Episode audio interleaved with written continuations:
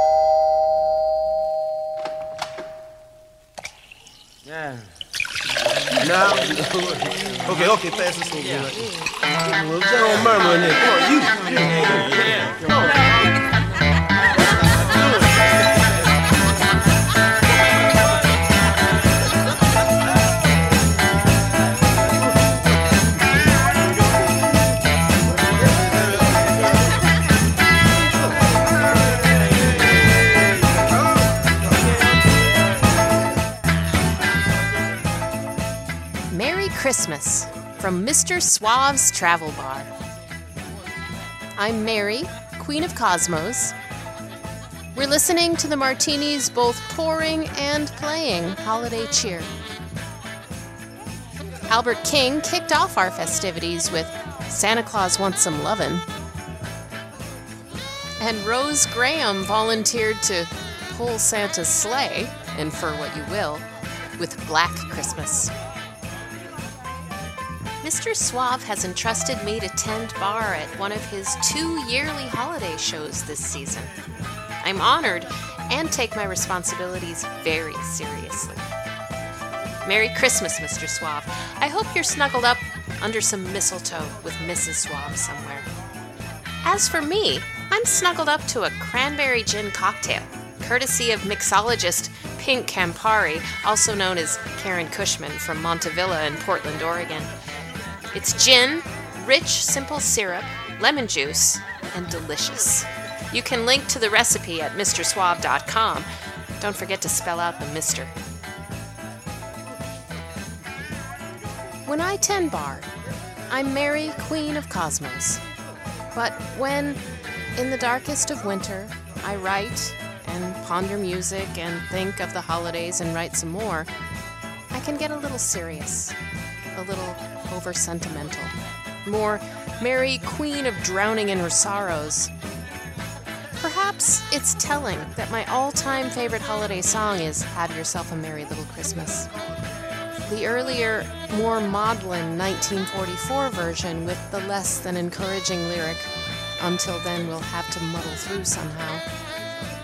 It was Sinatra who, in 1957, asked for a peppy reboot to include on his Jolly Christmas album, resulting in the more cheerful Hang a Shining Star Upon the Highest Bough. Me, whether tending bar or in life, I'm more inclined to muddle, even or maybe more so at Christmas. Thank God for the polarizing forces of sarcasm.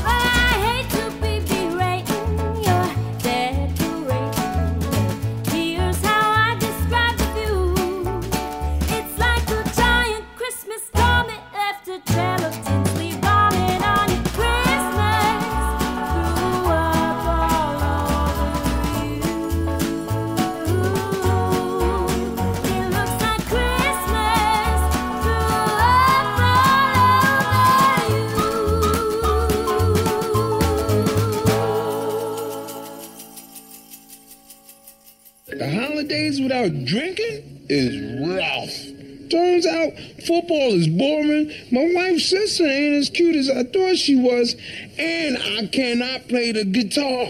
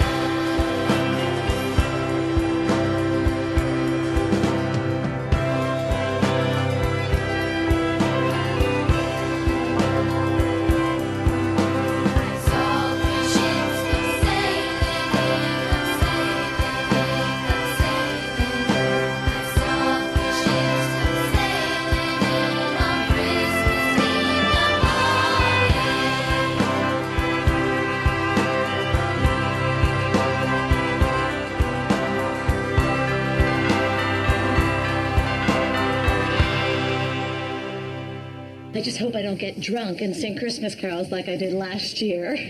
Santa Claus, Santa Claus, hear my plea.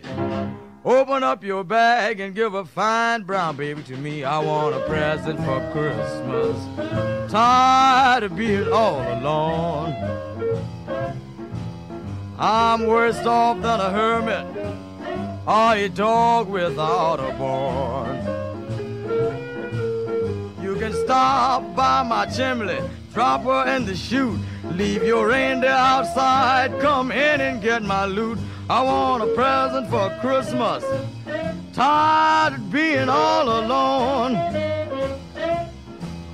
I'm worse off than a hermit or a dog without a bone. I want a big pair of stocking, any kind of gauge. You can fill up my stocking with some girl my age. I want a present for Christmas. Tired being all alone.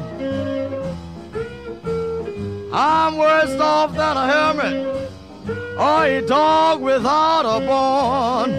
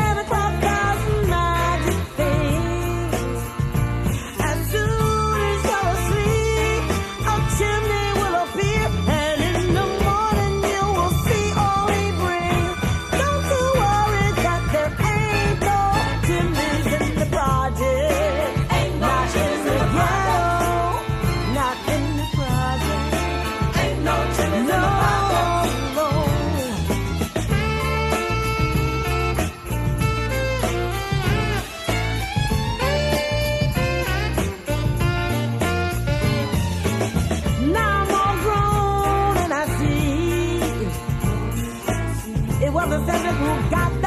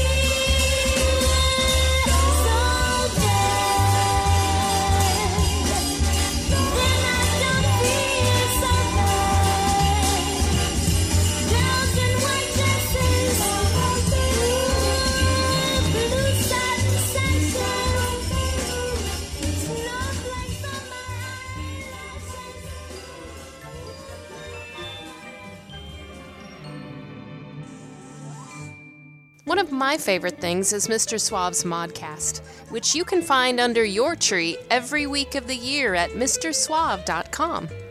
Don't forget to spell out the Mr. And while I love all Mr. Suave's podcasts, I'm especially fond of his holiday invitationals.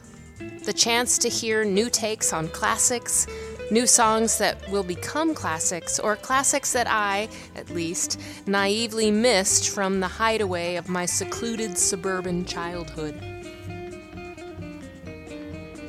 I'd venture most of us devotees of Mr. Suave's Mod Mod world have a lot in common. In our adolescence, I suspect, we found identity and maybe even a kind of salvation in fringe culture. The moment Mr. Suave stumbled upon scooter culture at summer camp, for example. More on this in 2018. For me, it was silver screen movies on videotape. I imagine we can all recall with great precision these gateway artistic experiences, those pivotal, timely introductions to worlds we, drowning in the depths of awkward teen angst, desperately needed for survival. Another shared instinct, I suspect, is the propensity to immerse ourselves in new and different music. How early in life, an encounter with one song prompted us to dive into the work of a particular artist, which led to the discovery of yet another band and yet another producer, which eventually pointed us in the direction of a different genre. We're a thirsty people. We, shall I call us suavaholics? We're a thirsty people and never fully sated, always searching for more. And music punctuates our life, our milestones, our strongest memories. So, of course, of course, music is especially important to us at the holidays.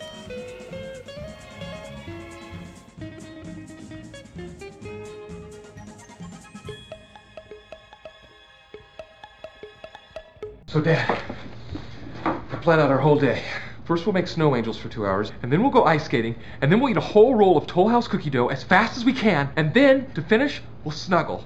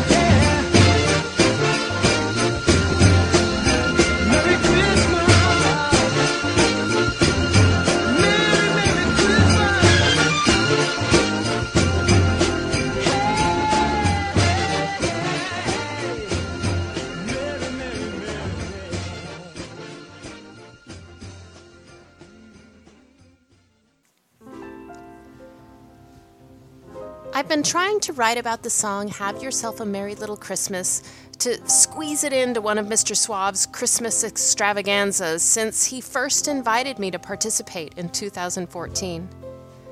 It was one of those pivotal gateway songs for me. I rediscovered an interview recently, Terry Gross talking with Hugh Martin, the song's composer, about how it came to be. She asserted that while many holiday hits can wear thin, there's an enduring quality about Merry Little Christmas. When she said this, a disheveled, middle aged George Bailey flashed on the screen of my eyes. Not the young, gleaming football hero, shiny and hope filled with dreams of travel and adventure and a wonderful life, but the frumpy George, anchored to obligations in his worn and ill fitting suit, slick hair stringy and gray at the temples, cheeks and jawline smudged with faint stubble. And in a flash, I see him trudging up the staircase of the drafty old house he and Mary have filled with children. Moments earlier, he'd snapped at her, You call this a happy family? Why do we have to have all these kids? eldest daughter Janie is meanwhile plunking Hark the Herald Angels Sing on an upright piano in the next room. It's Christmas Eve, and three of the four children are swarming in busy preparedness, asking precocious questions in that sing song, vapid tone from films of yore. I went back and rewatched to contextualize my cinematic memory. Capra's cluttered set and sound design are masterful. Chaos is brewing just under the lid. In a huff, George leaves Mary to the chores and the children and stomps up the steps to find Zuzu. And as he slogs, grabbing the railing for support, the ball cap wriggles loose in his hand. You know those ornamental globes that adorn banisters in old creaky houses. At the height of this particular tantrum, when George pulls the ball cap off, his face flashes with rage. Stewart's acting is superb. It seems for a moment he's going to pitch that ball cap with the intent to kill, maybe even directly at Janie to silence the goddamn piano. But he doesn't. He composes himself and resets it, the ball cap, on the banister. Yet, in that moment, we understand that ball cap to represent everything he resents about his not so wonderful life. The responsibilities he's accepted both willingly and begrudgingly because, on the one hand, hormones and biology, Donna Reed was hot.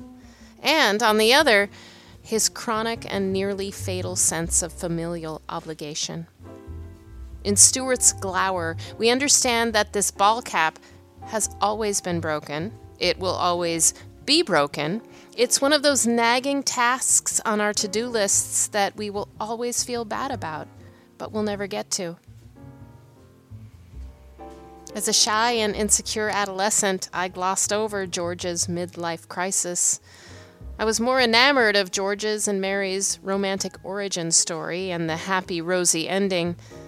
With limited social skills and tremendous anxiety navigating peer pressure, I sequestered my teenage self most evenings and weekends to the kitchen, within close view of the television and boxy VCR. While others my age were out taking developmentally appropriate risks, nightly I perched over a heater vent on the green and white linoleum, warming myself to the flicker of black and white films. It was still miraculous that I could pop in a tape and watch an entire movie in my own home, all by myself. And in Mary and George, I found hope that I might find romance too. And that sounds stupid to say out loud. But Mary's worst case alter ego was a tightly wound librarian, definitely someone I could identify with.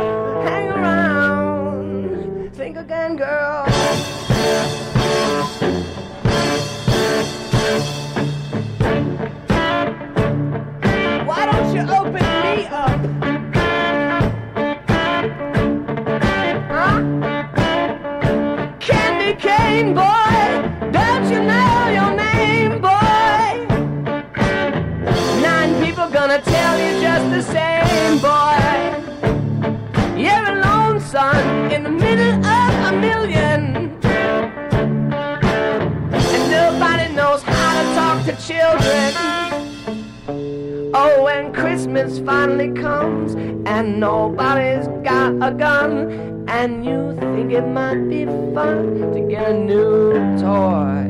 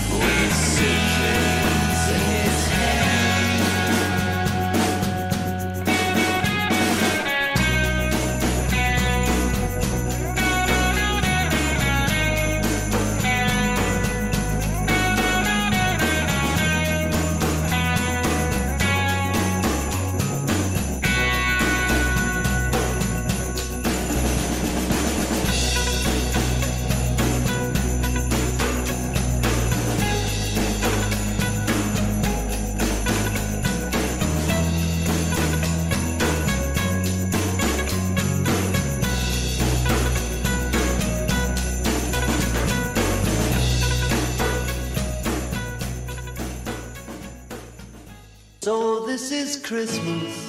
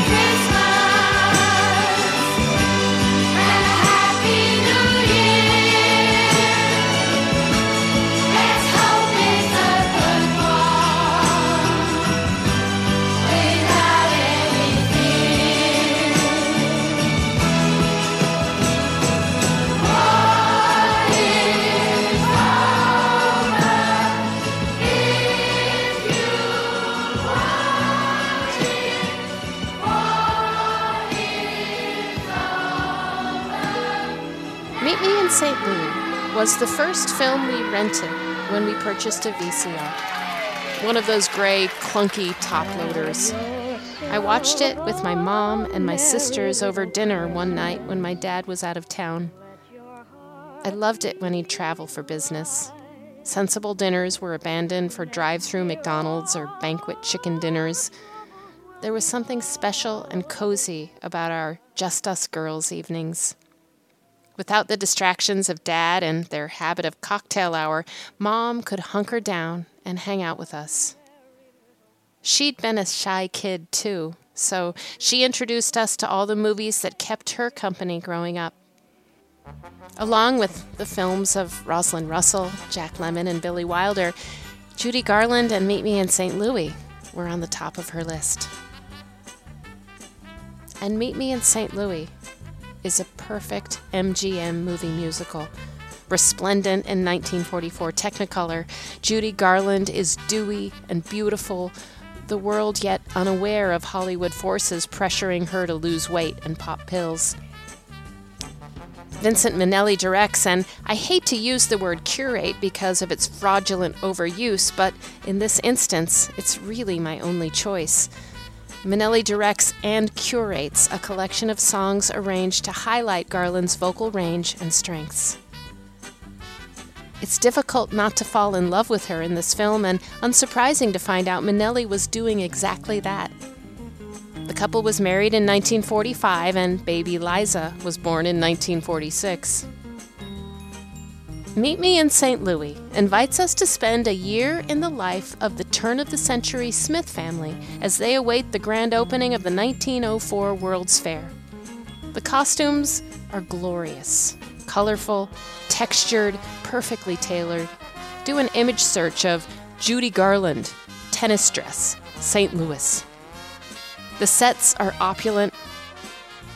Margaret O'Brien also stars. She plays Garland's youngest sister and is a charismatic force of her own. It's to O'Brien that Garland sings Have Yourself a Merry Little Christmas. The family is on the verge of a move. Their father has just accepted a job in New York. He is excited, but his children are miserable at the prospect of leaving their home and friends behind. Garland's character, Esther, returns home late after a Christmas ball to find her sister Tootie weeping at the thought of spending future holidays anywhere but St. Louis. O'Brien's tears are real and only intensify as Garland attempts to console her with song. I sometimes wonder if they took camera breaks to torture O'Brien in some barely appropriate way. The waterworks are so authentic and intense. Martin's first lyrics were even more bleak than the muddling version. He originally wrote, Have yourself a merry little Christmas. It may be your last. Next year, we may all be living in the past. Minnelli rejected that verse on the spot, and Martin returned with the muddling version. Regardless, as soon as Esther finishes singing in the movie, baby sister Tootie goes full tilt destructive, slaying her small village of snow people to keep others from inheriting them in the future.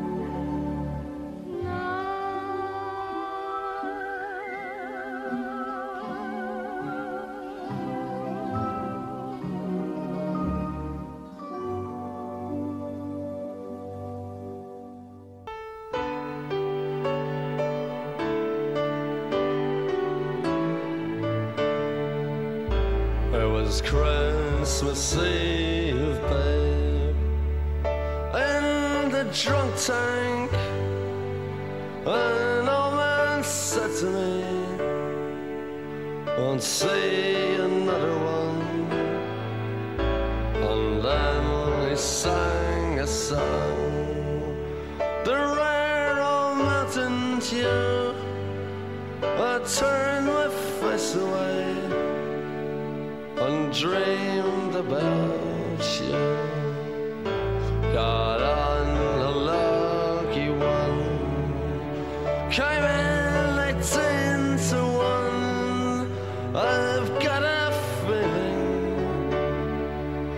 it's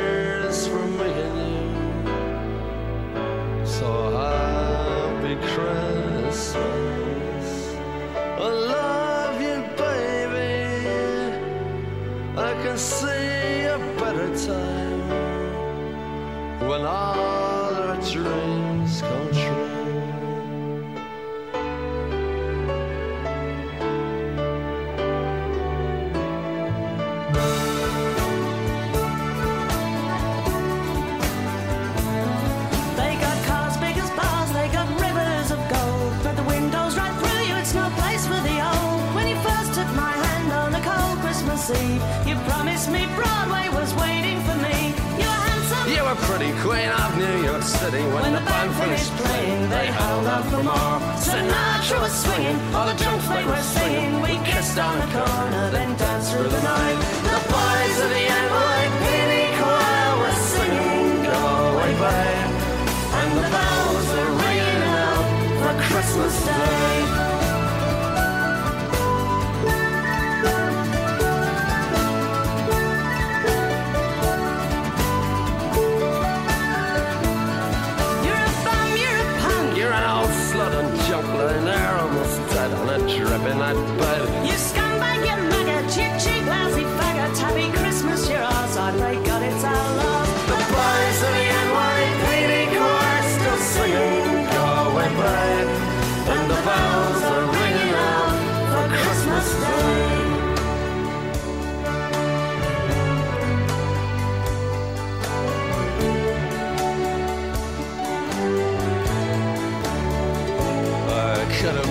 Someone Well, so could anyone.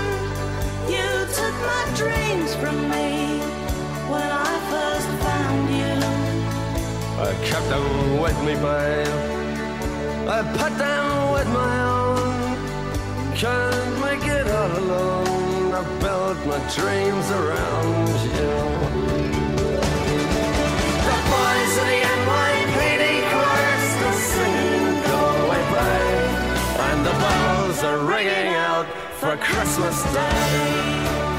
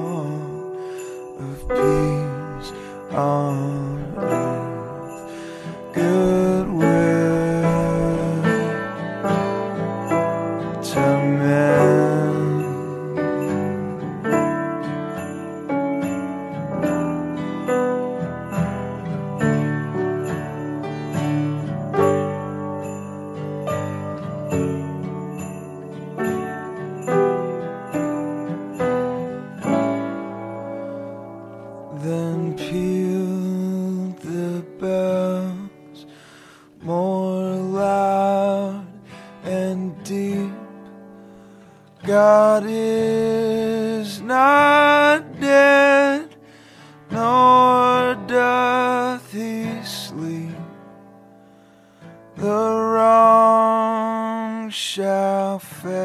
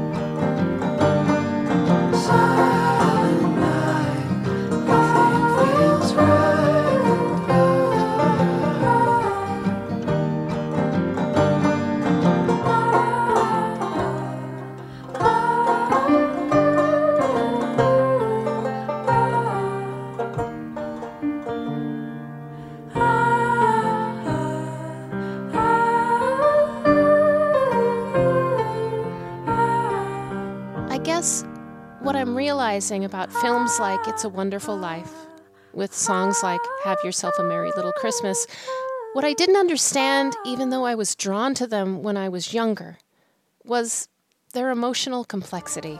And I'm not trying to sound hoity toity here. I'm talking about the appeal of art and music that helps us learn to navigate that tightrope balance between anticipation and disappointment.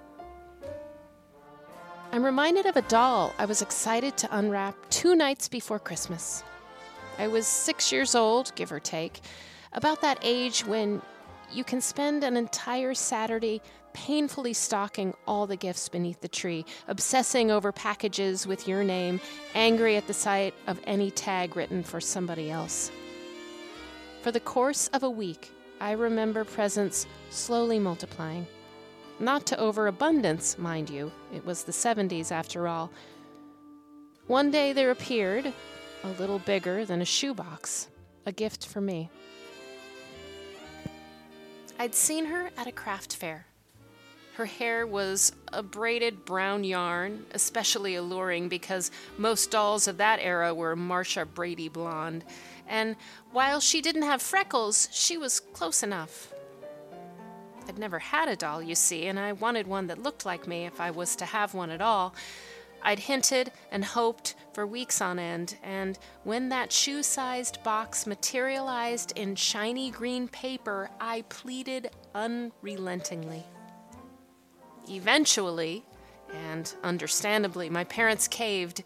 I sliced through the wrapping, dug into the box, and for the briefest of moments was elated. But soon, after studying the carefully stitched features of her cloth face and examining the minute details of her purple gingham dress, I found myself uncomfortably disappointed and bored. What does one do with a doll? She wasn't interactive. Dolls don't do anything. So I lighted on the solution of styling her hair. I could unbraid and braid it again and teach myself and eventually learn to plait my own slippery locks. Except once I'd unwound the original strands and untied the perfect symmetrical bows, I couldn't get them back. My braids were lumpy and uneven and loose, and the bows were sloppy knots. And just like George Bailey's banister, my doll was broken. I resented her, but because of all my begging, I couldn't get rid of her. I was stuck with something I thought I'd wanted. I was stuck with something that I just couldn't fix. In the moment we're living them, we can't predict what experiences will stick. The memories that will sustain us, the memories that will haunt us. In 1975, I couldn't fathom feeling guilty about a yarn haired doll well into adulthood. In 1984, I could not have told you that watching old movies and eating baked fish sticks with my mom would be an indelible experience. I don't remember many of the specifics, mostly a feeling of safety and connection. And of course, I remember watching Meet Me in St. Louis. And I remember the introduction to more movies and to music, experiences that allowed me time and space to explore real feelings, complex feelings, all the feelings.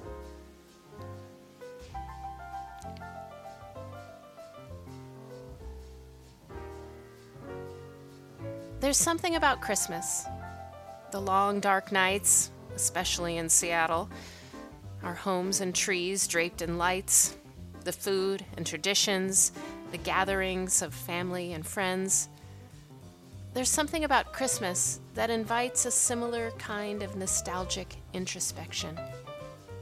It's a time for examination, an opportunity to reflect on our muddling both individually and collectively the chance to regroup and recharge with people we love, a time to consider our stories, the chapters we want to publish, those we want to trash, and those we want to rewrite.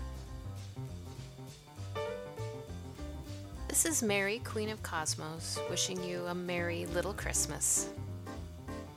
Here's to 2018. Let's muddle on. Cheers.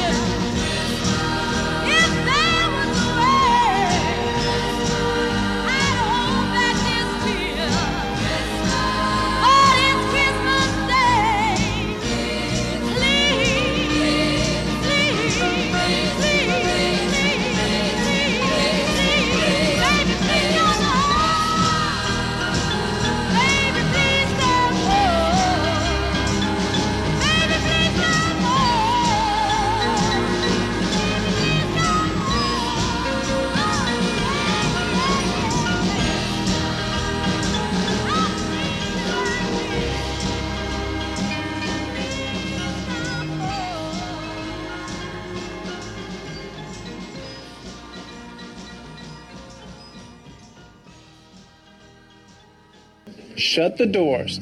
Some people need to learn about Christmas.